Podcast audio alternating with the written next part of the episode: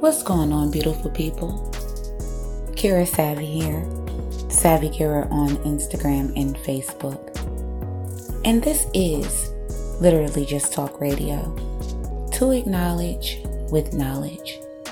The trailer for episode 13 supporting our communities. Now, last week I spoke of supporting Black owned businesses and what it means to provide that support. This week, I want to focus on the people who provide that support. You, the people in our communities, the people who work, live, and thrive around us. How sometimes we need resources and not just products and services, but we need an understanding of how to make our communities better.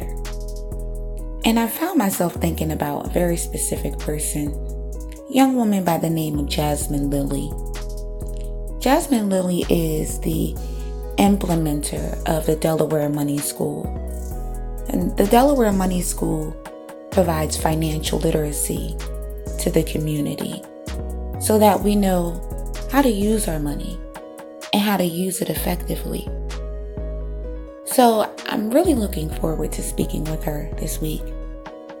I'm looking forward to discussing how she provides support to her community and how we as community members can become advocates for our very own communities.